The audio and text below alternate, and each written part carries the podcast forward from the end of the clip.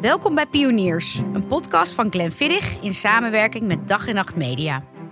Pioniers gaat over lefhebbers en hoogvliegers. Over vernieuwen en pionieren. Glenfiddich doet het sinds 1887 en is het merk dat de single malt whisky introduceerde.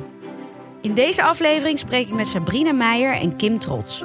Sabrina is oprichter van het duurzame kledingmerk Reem en runde daarvoor 10 jaar het succesvolle blog After Dark. Kim richtte de Freelance Community op, het vernieuwende netwerkplatform voor freelancers.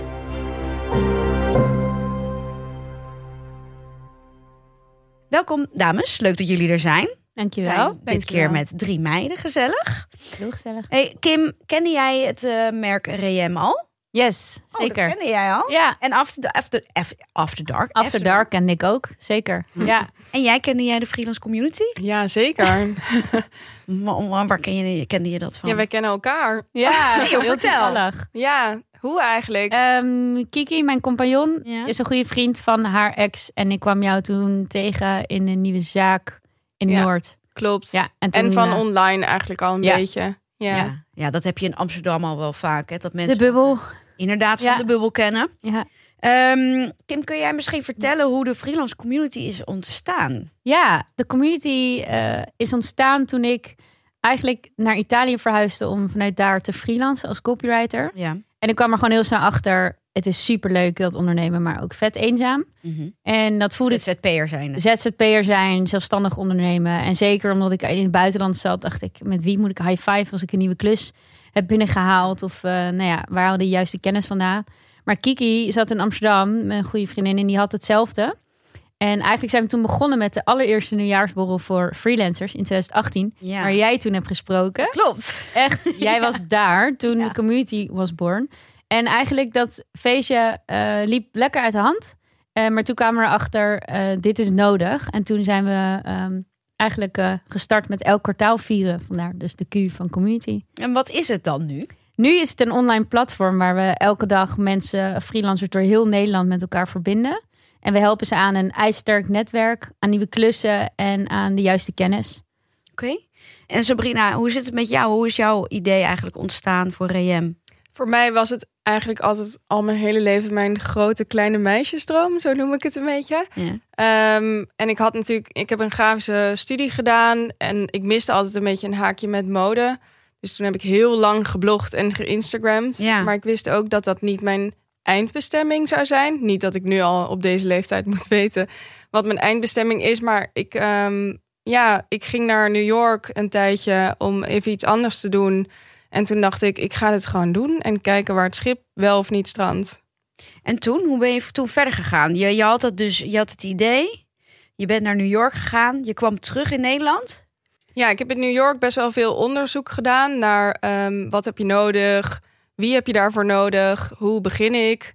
En ik heb eigenlijk alles een beetje in de verkeerde volgorde gedaan. Dus ik had al verzenddozen besteld en nog geen idee. Een beetje, een beetje dat. Maar ehm, ehm, het eerste idee was, is begonnen met de, het lobstertopje. Wat geïnspireerd is op eh, de slappetjes die je krijgt als je eh, seafood Ja. gaat eten. Die heb ik voorbij zien komen op Instagram. Ja, ehm, en vanuit daar is het een beetje begonnen. Ik, ik, ben, ehm, ik heb zelf een theedoek eigenlijk gebruikt om een voorbeeld van te knippen. En daarmee ben ik naar een klein atelier gestapt en heb ik gevraagd: kunnen jullie dit voor me maken, maar dan van zijde? Was dat in Nederland dat atelier of in het buitenland? Ja, in Nederland.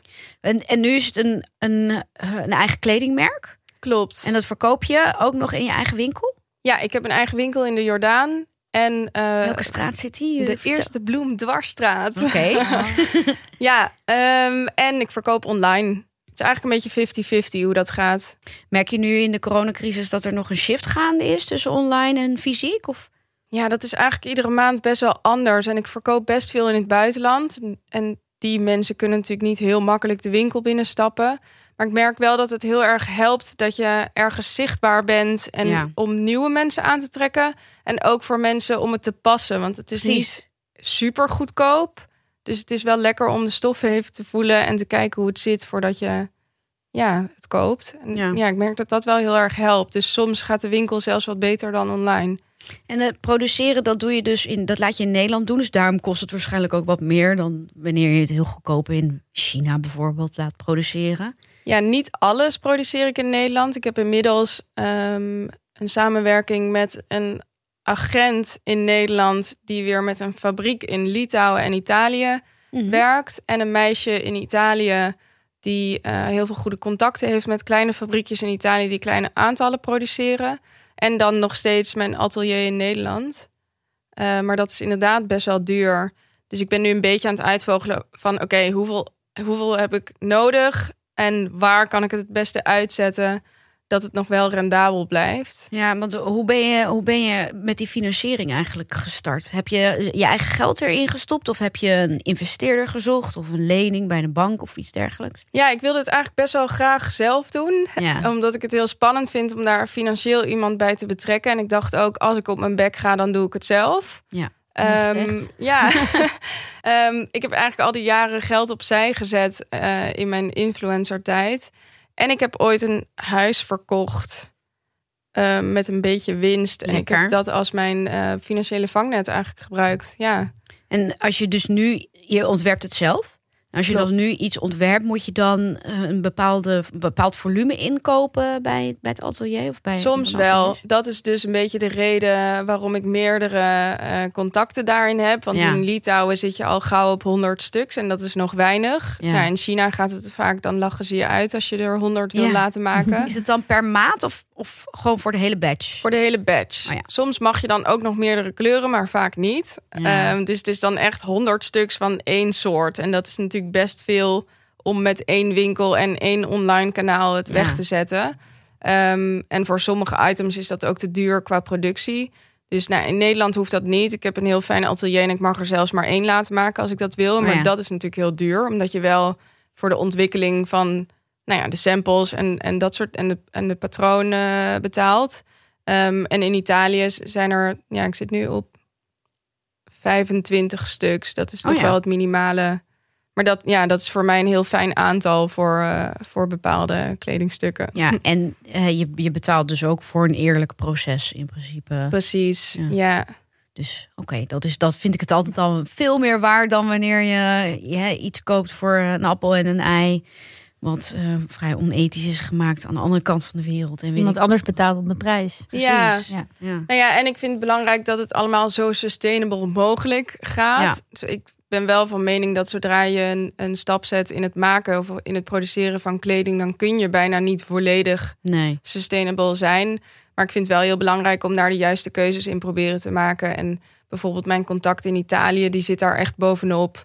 En die, eh, ja, die is heel erg goed in het sourcen van restpartijen, stoffen. Ehm, ja, dat is super fijn. Ja, maar dat is volgens mij ook het beste wat je kan. Je, je doet in ieder geval je best. Dat is het beste wat je kan doen. Ja, dat denk ik wel. Je stinkende best. Kim, jij en Kiki, Yes. eh, ik- jullie zijn begonnen als een soort borrel voor hè, de arme ZZP'ers die nergens werden uitgenodigd op eh nieuwjaarsborrels of Mhm. Toen liep het totaal uit de- klauwen eigenlijk. Ja. En ehm, toen werd het een serieus platform. ja. Hoe hebben jullie dat financieel aangepakt? Nou, in eerste instantie is 2018 waren het events. Dus dat deden we op eh, in eigen uren en eigen tijd zonder kosten. Altijd met barterdeals. Ik wil net zeggen, jullie En, zijn eh, bartertijgers. Bartertijgers, Ja. inderdaad. En eh, in 2019 was dat ook nog alleen events. Maar toen hebben we wel alvast interviews gedaan met mensen om te kijken of we een platform konden bouwen. En die hebben we helemaal op eigen kracht gebouwd.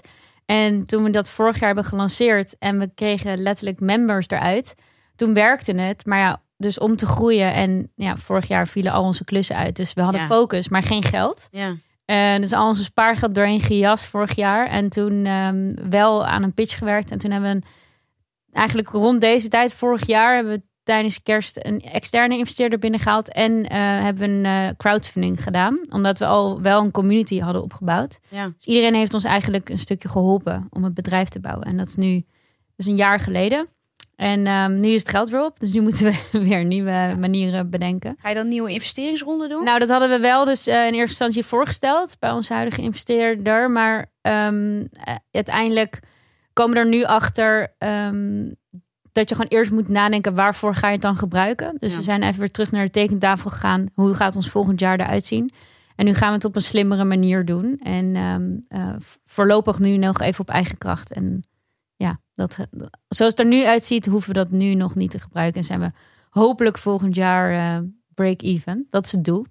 Maar dan ben je, hoe lang ben je dan bezig? Vier jaar? Ja, nu, nu vier jaar. Eigenlijk als je telt vanaf dat eerste event, inderdaad vier jaar. Ja, en nu uh, één jaar. corona-jaren. Ja, dus afgelopen jaar eigenlijk voor het eerst uh, helemaal uh, full focus. Ja, en die, die memberships die jullie hebben, hoe werkt dat precies? Nou, we hebben drie soorten. Um, je, drie soorten memberships. En je, kan je, je betaalt gewoon per maand. En uh, binnen je membership zit dan het enige verschil. De een kan je wel naar een event en de andere kan je niet naar een workshop. Of, ja, ja. ja dus, dus daar hebt, zit het verschil in. Ja, maar, je hebt een, een, een, een, normaal model, een premium model en een ja, ja. premium platinum. Ja, light, uh, medium, pro. Ja, VIP. ja. Bij ons heet het flex, fit en fire. Oh ja. Ja. En heb jij, heb jij ook nog adviezen gehad tijdens het starten van de uh, community? Ja, man. Ja, echt ongevraagd. Veel te veel. Ongevraagd, gevraagd. Ik heb nog steeds heel veel fijne uh, mentors. Dus uh, die ik dan af en toe even opbel, die al een paar keer op een bek zijn gegaan. Of een paar keer, weet je wel, met investeerders om de tafel hebben gezeten. Maar ik heb genoeg vaak met Kiki gewoon gezeten aan tafel. En dan deel je heel je begroting en alles. En dan, en dan ja, hoor je toch weer andere adviezen die je misschien, ja. Ja. Daar moet je dan goed over nadenken en dan heel erg terug bij jezelf of met Kiki gelukkig daarover praten. Ja. Van wat vind jij ervan en wat voel jij erbij? En dan, uh, ja, en dan gewoon echt voelen wat goed is voor jouw bedrijf. ja, dat is best wel lastig, eh, vind ik zelf. Want als ik zelf een goed idee heb, Ja, heb jij genoeg? heb ik genoeg. Ja. Nee, ik, heb, ik heb veel ideeën, maar eh, ze zijn niet allemaal even goed. Maar sommige, ehm, zoals bij mijn eerste echte bedrijf, eh, dat was facturen via Genie, was een Mhm. banenplatform. Uh, op een gegeven moment, het begon als een Facebookpagina, het liep wel lekker. Ja, Dus op een gegeven moment vroeg ik ook aan wat ondernemers uit mijn netwerk van, joh, denk je dat ik hier wat mee kan? En die zeiden, ah nee joh, hier moet je helemaal eh, niet aan beginnen, want hier ga je geen geld mee verdienen. Nou, zes jaar later Ja. heb ik er prima geld mee echt verdiend. keihard uitlachen. Ja, en het bestaat ja. nog steeds zonder mijn naam, maar het, Ja. het is nog steeds een vacatureplatform. Hoe heb Ehm, jij dat eigenlijk gedaan? Dus met dat platform eh, alles alleen? Ehm, eh, nee, ik ben alleen begonnen. Mhm. Toen was het dus een, eh, een Facebook eh, pagina. En ehm, daar konden mensen, of tenminste, daar konden bedrijven dus een factuuradvertentie op plaatsen. En dat deed ik gratis, want dat was een vriendendienst. En op een gegeven moment waren er steeds meer bedrijven die ook een vacature wilden plaatsen. En dat waren inmiddels ook bedrijven die buiten mijn netwerk lagen. mhm. En toen zeiden die bedrijven ook van ja, je kan hier best wel wat geld voor vragen, want je moet overal betalen voor Ja. in plaats van facturen. Ja, Toen was ik veel te um, angstig dat mensen dat er niet voor over zouden hebben. mhm. Uh, of dat de uh, bedrijven die al vacatures bij mij plaatsen, zoiets zo- zouden hebben van: oh ja, nee, sorry, maar ze gaan het geld vragen. Nee, dan, dan hoeven we het niet meer. Mhm. Maar het tegenovergestelde bleek waar. Ja. Um, en dat ja, juist kwam, als je er geen geld voor vraagt, is het soms ja, dat ze. als je kwaliteit wil bieden, dan moet je er ook geld voor vragen. Ja. Want anders is het allemaal heel vrijblijvend. Ja, Dus dan precies. kan je ook geen Ja. garanties geven. Ja, Maar ik, eh, nee, ik ben toen met twee eh, vrienden ben ik, eh, in zee gegaan. Die hebben ook tegen mij gezegd: Oké, we gaan nu een website bouwen. Mhm. En we gaan geld vragen. Ja. En eh, daardoor heeft het heel erg kunnen groeien. Ja. Maar in 2019 ben ik daar uitgestapt. Toen deed Ja. ik het al zes jaar. en Toen vond ik het leuk geweest. ja. Want ik ben heel creatief. Nu ben je weer helemaal eh, Ben ik weer helemaal zelfstandig ondernemer. Ja, ja. zelfstandig ondernemer met wel de ambities om weer een grotere onderneming Oh ja. te starten dan alleen maar rondom mijzelf. Ja. Ehm, Ja, hoe doe jij dat eigenlijk? Zeg Ja. je nou, alleen ondernemen, want dat is best pittig. Ik kan af en toe uithuilen bij Kiki en zij bij mij. Ja, ik kan me voorstellen dat? dat? het heel fijn is om een sparringspartner Mhm. te hebben.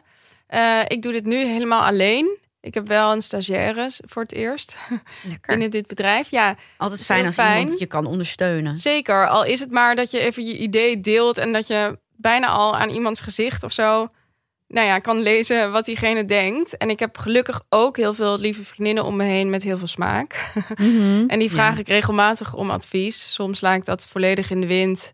En andere keren neem ik het mee. Ehm, en mijn vriend is boekhouder en die is heel goed met cijfers. Dat is ideaal. We hadden het Ja, hier net stiekem al even over voordat we gingen opnemen. Ehm, want Kim en ik dachten, ah, dat moet dan een hele stoffige man zijn. Want alle boekhouders zijn stoffig. Sorry, boekhouders. Maar dat, eh, dat is niet zo. Je hebt een hele. Nee, een hele valt wel mee. Niet zo stoffig. en een, een, een mooie, knappe boekhouderman. Zeker, zeker. en ik vind het zelf ook heel leuk om in cijfertjes eh, te zitten. En ik kan, ik kan best wel een beetje in Excel eh, aan de gang. Ja. Ehm, ik heb ook altijd alles wel netjes bijgehouden. En toen heb ik op, op een gegeven moment aan hem laten zien. En ik voelde me daar echt super naakt bij. Echt naakter dan letterlijk naakt Ja. zijn. Ja, geef Omdat je ik echt... dacht, ja, je geeft gewoon je cijfers bloot. En het is best eng om het aan iemand te Ja. laten zien... die en een super succesvol bedrijf heeft opgericht... en die er ook nog verstand van heeft. Ja. Ehm, maar hij zei, nou, je hebt het eigenlijk echt supergoed allemaal netjes bijgehouden. Maar je mist een beetje de helikopterview. Dus Ja. eigenlijk kun je er niet per se super handige weetjes uithalen. Dus hij is nu bezig met een soort systeem voor me bouwen. Excel-systeem. Dat daar dan automatisch uitrolt van... oké, zoveel procent moet je eh, winst maken. Zoveel geld mag je uitgeven aan een productie. 10% is dan voor dit. Dit hou Ja. je dan over voor jezelf. Een beetje dat. Wat fijn, dat klinkt wel Ja. als iets wat je eventueel misschien nog wel als software kan verkopen. Ja, goed idee. Ja, bedoel, dit, dit klinkt... Jouw hoofd. Ja, dat klinkt voor mij als Nou, iets wat ja. heel, heel prettig zou zijn. Ik denk dat dit iets is wat heel veel echt grote bedrijven eh, doen, omdat het niet anders kan. Maar waar kleine bedrijven best wel veel baat bij zouden hebben. En eh, ja, als iemand dat inderdaad op die manier voor je, eigenlijk een soort kapstok voor je bouwt. En dat je het dan zelf invult en dan, nou ja, die voorpagina ziet en denkt: oh ja, hm, als ik het zo Ja. doe, of als ik aan deze Mhm. knop draai, dan gebeurt er dit. Ja, het is zo makkelijk om in die uitvoer heel de tijd te zitten. Omdat Ja. je, je moet eh, je bedrijf eh, weet je, onderhouden. Maar die helikopterview, en daar is Kiki ook heel goed in.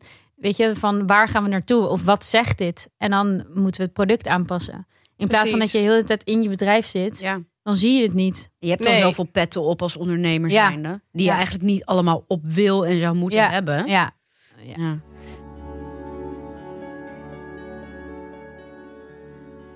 Ik zit hier met Eva Essers. En Eva is redacteur bij Dag en Nacht. En ook mijn redacteur bij deze podcast. Hallo Eva. Hey Ginny, gezellig om hier weer te zitten. Eerder had je het met mijn collega Tom ook al even over het pionierschap van de oprichter van Glenfiddich, William Grant, die in 1887 de distillerij bouwde waar Glenfiddich werd geboren. In die tijd waren vrouwelijke ondernemers nog schaars. Ja, dat klopt, maar tegenwoordig gelukkig niet meer. Nee, en jouw gasten deze aflevering zijn allebei jonge vrouwelijke ondernemers. En jij ook. Met deze podcast wil Glenfiddich jou inspireren om je idee of je droom achterna te gaan. Welke vrouwelijke pionier vind jij inspirerend? Eh, ik vind Claire Lehman heel tof. Zij is de founder van Quillette. Dat is een onafhankelijk nieuws- en mediaplatform. Oh, wat cool. Ja, terug naar Pioniers, de podcast van Glenfiddich. Waar liep jij tegenaan in het ondernemersproces? Iets, eh, had je obstakels? Ja, heb je even. Ja, nou, jawel. Ehm, nou, een van de obstakels is inderdaad dat je zoveel ballen tegelijk eh, hoog moet houden.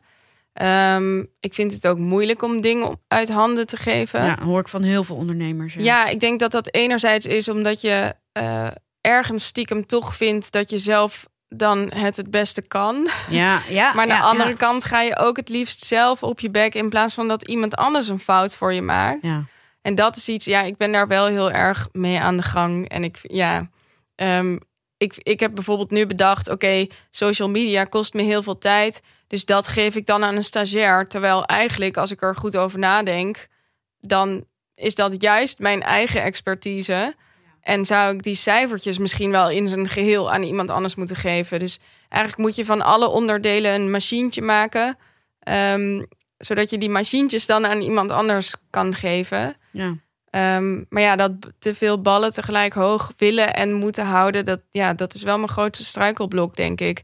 En ik ben heel vaak aan het, ehm, nou ja, toch een beetje uit angst aan het handelen. Dat ik denk, oh ja, shit, moet nu weer zoveel euro er tegenaan knallen, want dat kost nou eenmaal een produ- productie. Mhm. Gaat het dan wel verkopen? En dan heb ik echt, nou ja, dan ben ik gewoon aan het wachten eigenlijk, terwijl je moet door. Ja. Dus ik kan dan echt wekenlang een tabblad open hebben staan met een stof. Die ik dan maar niet koop. Terwijl ik weet dat ik hem toch wel ga kopen. Omdat ik zo ja, twijfel. angst is echt de grootste boosdoener. Ja. ja. Echt een grote blokkade voor iedereen. Herken Ja. jij wat Sabrina zegt over Ja. ballen hoog moeten houden? Want Ja. jullie zijn met z'n tweeën. Je zegt net al, Mhm. Kiki die heeft meer de helikopterview. Maar is, dan Mhm. al, is dat allemaal bij jullie helemaal in balans? Ja, nou, wij hebben allebei weer andere expertises. En ach, ja, we zijn een soort yin en yang, zeg maar. Ehm, maar we hadden gisteren weer coaching. En eh, de, de sessie ging over. Jullie hadden zelf coaching of jullie gaven coaching? Nee, eh, we hebben allebei een coach. Oh Ehm, een relatietherapeut eigenlijk. Een business coach. Mhm, ja. En ehm, de, het vraagstuk was: hoe word jij succesvol in 2022? En ja, afgelopen jaar zijn wij gewoon keihard ook onszelf allebei vooruit, of, voor, ja, voorbij gerend. Mhm. En dat willen we niet meer. Maar toen, kwam, toen, toen hadden we opgeschreven van hè, ehm, rust en focus. Dat zijn de twee grote thema's voor volgend jaar. En toen zei de business coach, ja, is dat in een start-up is dat niet realistisch. Nee. Dus rust en focus kan je wel op bepaalde manieren in je onderneming eh, krijgen. Maar je gaat blijven hebben dat je je bal omhoog moet houden. Dus aan de andere kant kan je het ook wel weer heel erg loslaten. Het gaat niet realistisch zijn.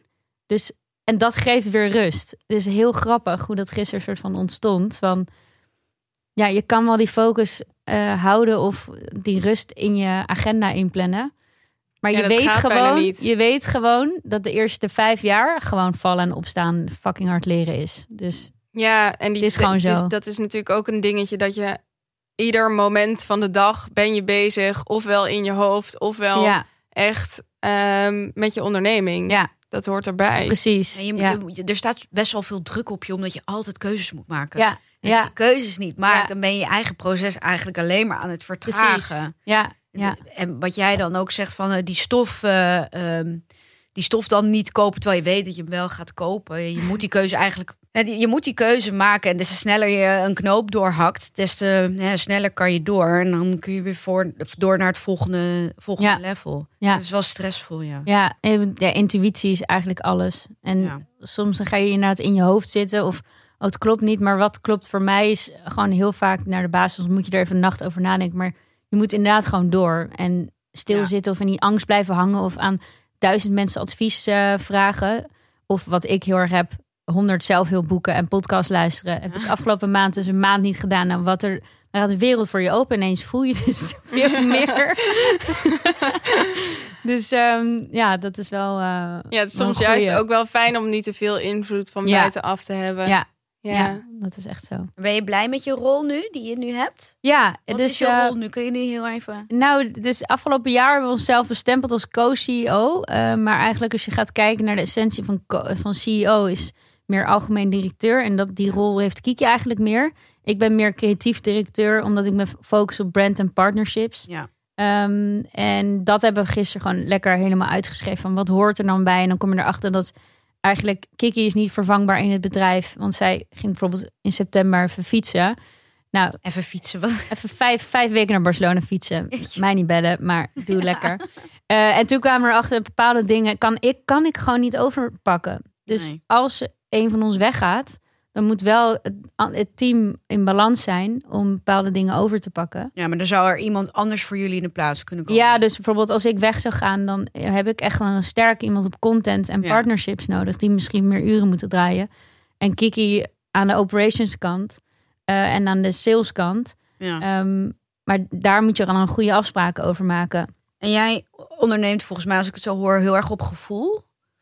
Dat probeer ik wel steeds meer hoor. Ja. Ja. En is Kiki dan meer, onderneemt zij meer op... Rationeel, meer ja. Ja, ehm, ja we zijn alle, allebei wel zo hoor. Ehm, maar we houden het gewoon vooral in balans. Mhm. Heel vaak kan ik nog wel eh, ehm, in een soort van werknemersrol zitten. Van Ja. ik doe eh, wat zij vindt of, of eh, ik doe wat mijn partnership manager vindt. Mhm. En dan moet ik af en toe even zo terug naar mezelf. Nee, wat vind ik hiervan? En dan, en dan kan ik soort van of mee met de juiste energie of zeg maar gewoon tegengas geven. Maar ik, ik, ik denk altijd dat, dat ondernemers eh, op de een of andere manier altijd die balans nodig hebben. Ja, zeker. Ehm, want als ik naar mezelf kijk, ik ben zelf ook heel creatief. Maar, en ik ben ook heel zakelijk. Maar het uitvoerende zakelijke, dat vind ik voor mezelf veel lastiger. Ik Ja. heb altijd iemand nodig die dat gedeelte oppakt. Dus eigenlijk de helikopter die Kiki in jouw Ja. geval is. ja, Jij doet dat veel meer zelf eigenlijk. Eh, maar ik, ik heb voor mezelf gemerkt dat, dat ik dan dus nooit vooruit kon. Ja, en hoe doe je dat dan nu? Ja. alles tegelijk, chaos, altijd maar gaan, geen rust. Ja. Het is, eh, ja, het is eigenlijk niet te doen. Dus ik, ik denk de hele tijd van ja, ik moet er iemand bij hebben, ik moet iemand bij hebben. En dan Sabrina. En een coach dan? Of, of iemand die even... Ehm, ja, heb ik wel een tijdje gehad, maar daar, ja, de, ik, het, het, het moet echt meer day-to-day zijn. Dus ik heb eigenlijk echt een partner nodig. Ja. Ik heb wel een goede tip voor je trouwens. Nou. Ehm, binnen community hebben wij, maken wij partner matches. Dus een freelance buddy. Omdat eigenlijk vanaf dag één zijn Kiki en ik elkaars partner. Oh, ja, en wij ja. kwamen erachter dat mensen dus alleen zijn. En Tuurlijk. hoe ga je verbinden? En wij gaan dus matchen op persoonlijk niveau. Dus binnen een community hebben we dus matches gemaakt. Nou, er zijn gewoon nog geen community babies. Maar mensen gaan met elkaar op vakantie. Kopen Volkswagen busjes samen. Leuk. Morgen gaan er weer twee mensen naar Rotterdam. Eh, Ze gaan met z'n tienen bowlen. Nou, het Oh, is echt geweldig. Natuurlijk Echt heb jij heel ook weer grappig. die naam bedacht, Spartner. partner. Ja, Jij Soms bent moet wel ik echt- wel uitleggen. Ja, maar, jij bent, nou, ja, ja, nou, aan de aan ja mensen die de externe. Ja, precies. Ja, jij bent de queen van de woordspelingen. En Nou, jij ook toch? Nou, nee. Maar thanks, Queen of memes ben jij. Oké. Een kleine uh, girl romance gaande hier. Maar ehm, Sabrina, eh, Ja. wat staat er voor jou op het menu voor de aankomende periode? Gaat er, gaat er iets gebeuren? Ja, er gaat wel iets spannends gebeuren. Oh, vertel. Nou, zo spannend. Ja, het is wel spannend. Ik ehm, ben eigenlijk begonnen met drops. Dus eh, seizoensloze drops die net zo lang in de collectie bleven tot ze uitverkocht waren. Ja. Goed, leuk dat je dat Ehm, trouwens even aan, eh, aanstipt. Want ik zie dat vaak voorbij komen bij kledinglabels. Eh, en dan denk ik dus wel dat het seizoensgebonden is. Maar dat is het dus Ja. niet. Het is dus gewoon een collectie die je whenever kan droppen. En Ja, ik, ja, hebben jullie echt een zomer- en een winterkast? Ik niet. Ja, ik ja, wel wel. zomer- en winterjassen, maar verder ga je dan toch... Ja, wel? Ja, ja, maar ik ben een koukleum. Dus in de, in de winter dan komen echt allemaal dikke truien. Als jij dit nu Ja, ja. in de zomer, dan, dan, glij jij over het strand heen. Ja, precies. Maar ja, ik, ik hou dan toch die truien meestal wel paraat voor een avondje op het strand of zo. Ja, dus ja. ik heb niet dat ik dan allemaal van die bakken onder mijn bed schuif. Ik wel. Ja? ja, dat. ja, precies. Nou ja, ik, ik niet. Dus, want het is natuurlijk ook een beetje eh, vanuit daar ontstaan. Dus nou ja, heel seizoensloos was het niet. Want die topjes waren hartstikke bloot. En die ga je niet met min 10 aantrekken. Maar ik ben er ook een beetje achter gekomen dat je dan de urge bij klanten om iets te kopen natuurlijk wel een beetje wegneemt. Omdat het, hè, het, blijft, gewoon, het blijft gewoon best wel lang available. Ja. Ehm, dus ik heb nu bedacht dat er en essentials zijn. Die, dat is natuurlijk niet per se een super nieuw idee, want er zijn meer merken die dat doen. Mhm. Maar er zijn bepaalde items die heel goed verkopen en die blijven in de collectie. Ehm, en dan maak ik seizoenen. En dat houdt het voor mij ook leuk en, en creatief. Ehm, die, die seizoenen zijn ook gebaseerd op ehm, het French wardrobe principe, waar ik vroeger als blogger over schreef. Dat je dus eigenlijk per seizoen maar vijf knallers van nieuwe items aan je kast toevoegt. ja, dan kan je mixen en matchen. Precies, en dan die essentials zijn de lijm in je garderobe en die eh, eh, seizoensproducten, zeg maar, om het even zo te noemen. Dat, is, dat zijn dan de, de dingen waarmee je het allemaal een beetje opleukt. Dus die zijn wat Mm. spannender. Ehm, en dan is het voor mij natuurlijk ook, ehm, nou ja, dan creëer je een beetje urge bij de klant om, dit is er maar een paar maanden, dus dit moet je nu kopen en niet over drie jaar. Ehm, en ik vind het heel leuk dat je dan bijvoorbeeld een nieuwe draai een seizoen later kan geven aan een product wat je eerder heel goed hebt verkocht. Maar Ja. dan ja, van een andere stof in een andere kleur en Ja. dat soort dingen. Ja. Maar dan kan je ook nog wel je, als je een, echt een statement piece hebt, wat heel erg gelinkt is aan je brand, dan hoef je dat dus niet eh, uit de collectie te laten Nee. verkopen. Maar dan kan je het eigenlijk altijd aanhouden. Precies. En ik kan natuurlijk zelf bepalen wat een essential is of niet. Ja. En eh, of, of iets blijft of niet. Ja. Maar dat, dus, en dit ga je dus allemaal doen. Ja, oh ja, en wat ik ook Ja. ga doen is, nu ik dus seizoenen ga maken, eh, ben ik ook iets meer ready om wholesale te gaan doen. Oh, spannend. Ja, dus ik ga in. eh, ik heb net toevallig een ruimte geboekt in Parijs begin maart om een showroom te doen om buyers uit te nodigen van winkels. Ik hoop dat er iemand komt. Ja, we gaan je helpen. Ja, maar ehm, ja, dan ga je dus, dan draai je het een beetje om. Dus dan nu produceer ik en dan ga ik het zelf verkopen. En dan maak je samples, dan nou, nodig je buyers uit. En dan ga je het daarna aan de hand van wat zij inkopen natuurlijk pas produceren. Ja. Spannend hoor. Ja, Ik heb nog wel een vraag. ja. Ehm, Take it away. nou, eh, als jij eh, morgen niet meer ondernemer zou zijn, ja. voor welk modemerk zou je dan willen werken? Of heb je nog een droomklant? Ja. Oh, klant? Nou ja, dus opdrachtgever. Ja, ik vind Mariam Nasir Zadeh heel vet. Mhm. Dat is echt mijn lievelingsmerk. Daar Leuk kijk dat ik je ook het best even wel uitspreekt. tegenop. Ja, want Ik, ik, spreek niet of, ik weet niet of ik het goed uitspreek. Nou, ik- volgens mij wel, maar ik, zie, heel het, ja, ik goed. zie het heel vaak voorbij komen. En dan denk ik ook, oh, hoe spreek je dit altijd uit? Maar ja, jij, jij doet het in ieder geval heel goed. Mariam Nasir Zadeh. Oké. Ja. ja. Nee, dan Kim.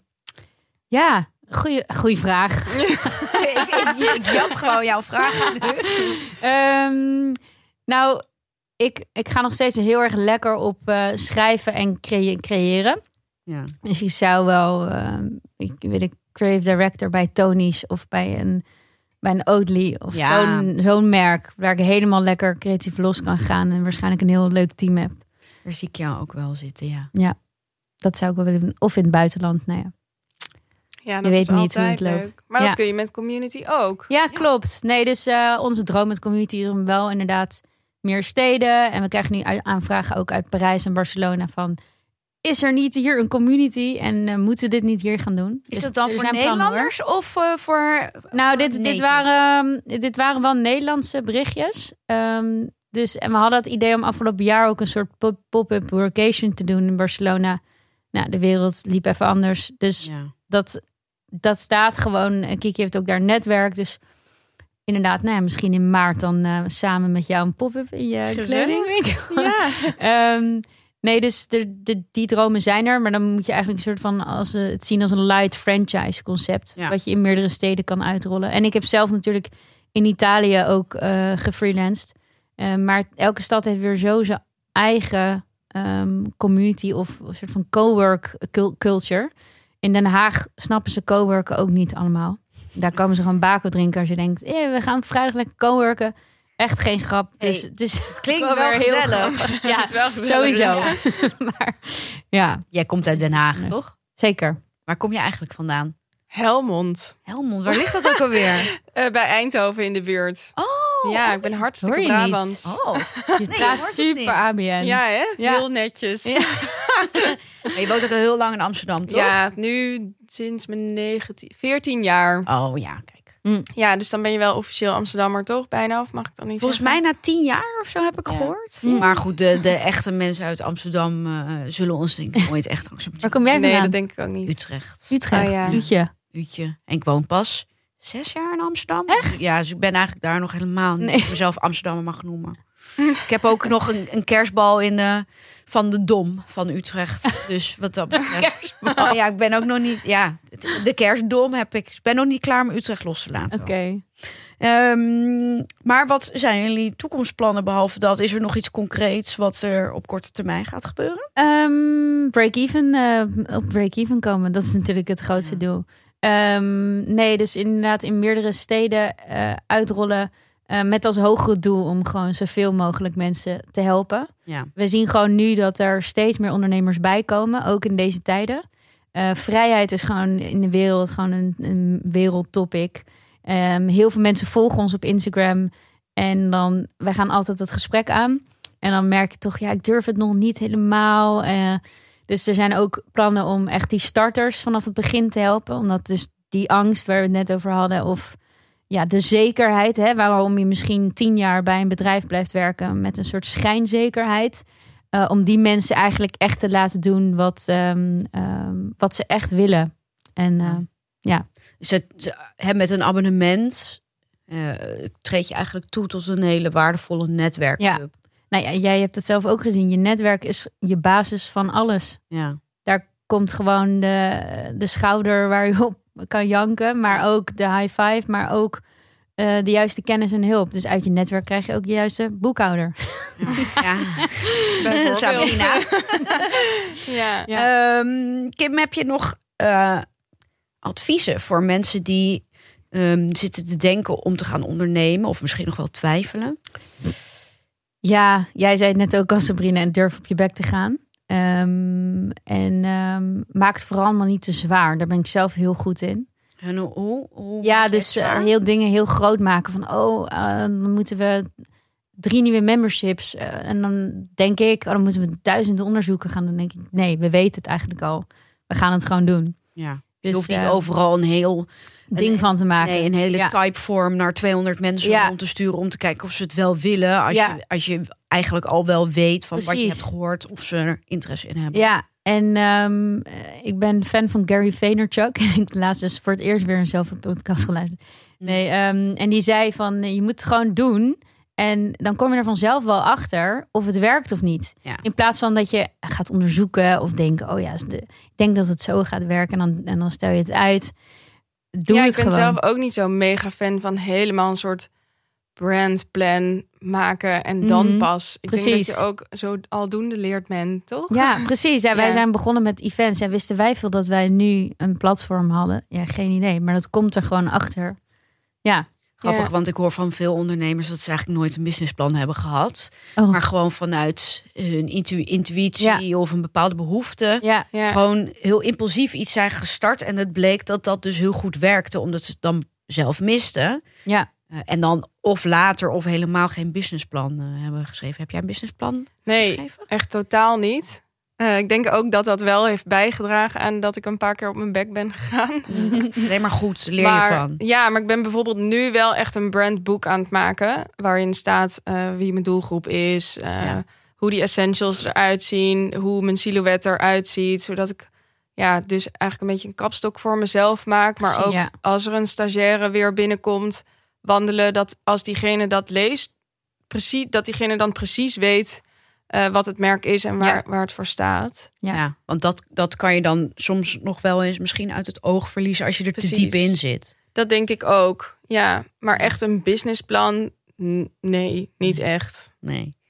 Eh, ik- ik denk ook altijd, als je een idee hebt, dan moet je het inderdaad maar gewoon gaan doen. Want als je er te lang mee rondloopt of je gaat het te uitgebreid uitwerken. En dit is geen pleidooi om geen businessplan te schrijven. Mhm. Maar er is ook nog een andere kant. Ja. Eh, omdat je altijd een reden kan vinden om iets niets te doen. Precies. Ja. Het is eigenlijk een beetje een sabotage-strategie, Ja, denk ik. ja. Ja. des Ja. te langer je wacht ook, des te meer kan je verzinnen. om Ja, het is, ja. het is inderdaad wel heel grappig wat je met Brandbook. Toen wij de investering gingen binnenhalen, toen moesten we natuurlijk heel goed nadenken over wat is community nou en wie horen er bij ons en wat is onze missie. En dan ga je dus nadenken, wij willen van freelance het leukste beroep van de wereld maken. En ineens valt dan alles op zijn plek en dan kan je het zo goed uitleggen. Ja, Maar die pitch was er wel nodig om dat helemaal te begrijpen. ja. Uh, dus het kan je wel echt gewoon een richtlijn geven voor alles wat je doet. Dus wij toetsen alles aan die missie. Dus dat is. ehm, ja dat, is is wel goed. handig. Ik denk dat het later wel fijn is om, om zoiets toch op te schrijven, zodat je daar ook zelf op terug kan ja. vallen. Ja. Ja, ik had een beetje ehm, eh, dat onder andere mijn vriend op een gegeven moment zei: Ja, het, het ziet er hartstikke tof allemaal uit, maar ik mis ergens een beetje het verhaal. En toen dacht ik: hm, grappig, want ik weet precies wat het allemaal. Maar ja, blijkbaar komt het dan toch niet helemaal Ja. over. En toen ging ik met hem erover praten. En toen kwam dat idee voor die five-piece wardrobe omdat ik daar vroeger als blogger altijd over schreef. En dat het beste, het best gelezen topic op mijn blog was. Ja. En toen zeiden ja, hier moet je iets mee. Grappig Ja. dat dat dan dus helemaal samenkomt op Ja. die manier. Ja. Leuk. dus er zit denk ik toch altijd iets in je wat dan weer boven komt Ja. drijven binnen je bedrijf. ja. Ja. Ehm, heb jij nog een, eh, Sabrina, heb jij nog ehm, een advies voor iemand die luistert en eh, twijfelt of denkt, oh ja, ik wil eigenlijk ook wel ondernemen? Ehm, nou ja, ik dacht eerst, ik ga met zo'n beetje zo'n standaard antwoord komen als eh, vind je niche of zo. Ja, ja. Maar ik denk, wat voor mij heel erg werkt op dit moment is om de lat altijd veel te hoog te leggen. Mhm. Wij zijn als mensen heel erg geneigd om de lat, nou ja, op, op zo'n hoogte te, te, in te stellen dat je hem gaat halen. ja. Ehm, terwijl dan daag je jezelf natuurlijk eigenlijk niet tot het uiterste uit. Want als je hem veel hoger legt, dan ga je ook hoger springen. En dan eh, kom je waarschijnlijk iets verder dan dat je de, je lat dus nou ja, Lager. op die hoogte had gelegd waar je, waar je naartoe wilde. Ja, precies. Ik zou altijd denken, eh, wil ik naar de maan? Nou ja, misschien kan ik dan ook naar de zon. En dan kom je sowieso verder dan de maan. Leuk? Leuk, leuk. Ja, dat vind ik ja, een leuke op een metafoor. tegeltje, ja. Ja, want je hoort heel veel mensen tegenwoordig zeggen to the moon. To the in moon crypto, back. maar ook in ondernemen. Maar wat nou maan? We gaan naar de zon, joh. Ja, Precies. ja. Leuk. En als iemand dan zegt het kan helemaal niet, ja. ja en gewoon uit uit. die comfortabele zone. Gewoon Ja. heel on- oncomfortabel voelt dat misschien soms. Ja, Maar maar dat is wel hetgene wat je verder gaat brengen, denk Mhm. ik. Ja. Ja. ik zeg altijd maar, en ook in de voorgaande afleveringen, zonder wrijving geen glans. Misschien dat de podcast zo moet heten, maar nee, maar het is, het is wel zo. Je moet uit je comfortzone komen. En wat jij zegt vind ik wel een hele goede inderdaad. Als je de lat net even wat hoger legt, mhm. zul je merken dat je nog meer eigenlijk uit je comfortzone moet komen of nog harder moet werken.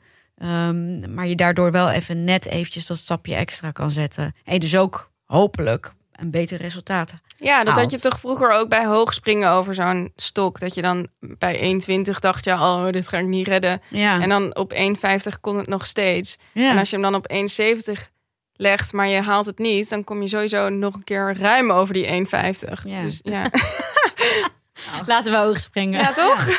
Hoogspringen. Jongens, eh, ik vond het een heel gezellig gesprek met jullie. Ging heel snel. Gezellig met de ladies. Ja, ging inderdaad heel snel. Ja, Ehm, maar bedankt voor jullie insights. En ik wens jullie heel veel succes. En jij met Jij je ook. kleding. Dank je wel. Jij ook. Misschien En dat jij volgend jaar gaat doen. Nou, ik ook. Maar ik ben weer helemaal geïnspireerd door jullie om weer even door te pakken. Mhm. Want ehm, die ideetjes blijven komen. Maar de ballen om het nog een keer eh, te gaan doen, eh, die blijven een klein beetje uit. Hm. Ehm, dus het schiet niet op. Je Dus kan dank ons altijd wel. bellen. Ja. Ehm, succes met de freelance community. en Dankjewel. VM. dankjewel. En eh, tot de volgende keer, luisteraars. Dank jullie wel. Dank voor het luisteren naar Pioniers. Binnenkort zijn we terug met een nieuwe aflevering en met nieuwe pioniers. Vond je het leuk om te luisteren? Deel deze podcast dan met anderen. En laat ook vooral bij iTunes een reactie achter. Deze podcast is een productie van Dag en Nacht Media in opdracht van Glenfiddich. Eva Essers is de redacteur, Tom Aalmoes de editor. De muziek is van Cloak en mijn naam is Ginny Ramkizoen. Leuk dat je luisterde en tot de volgende.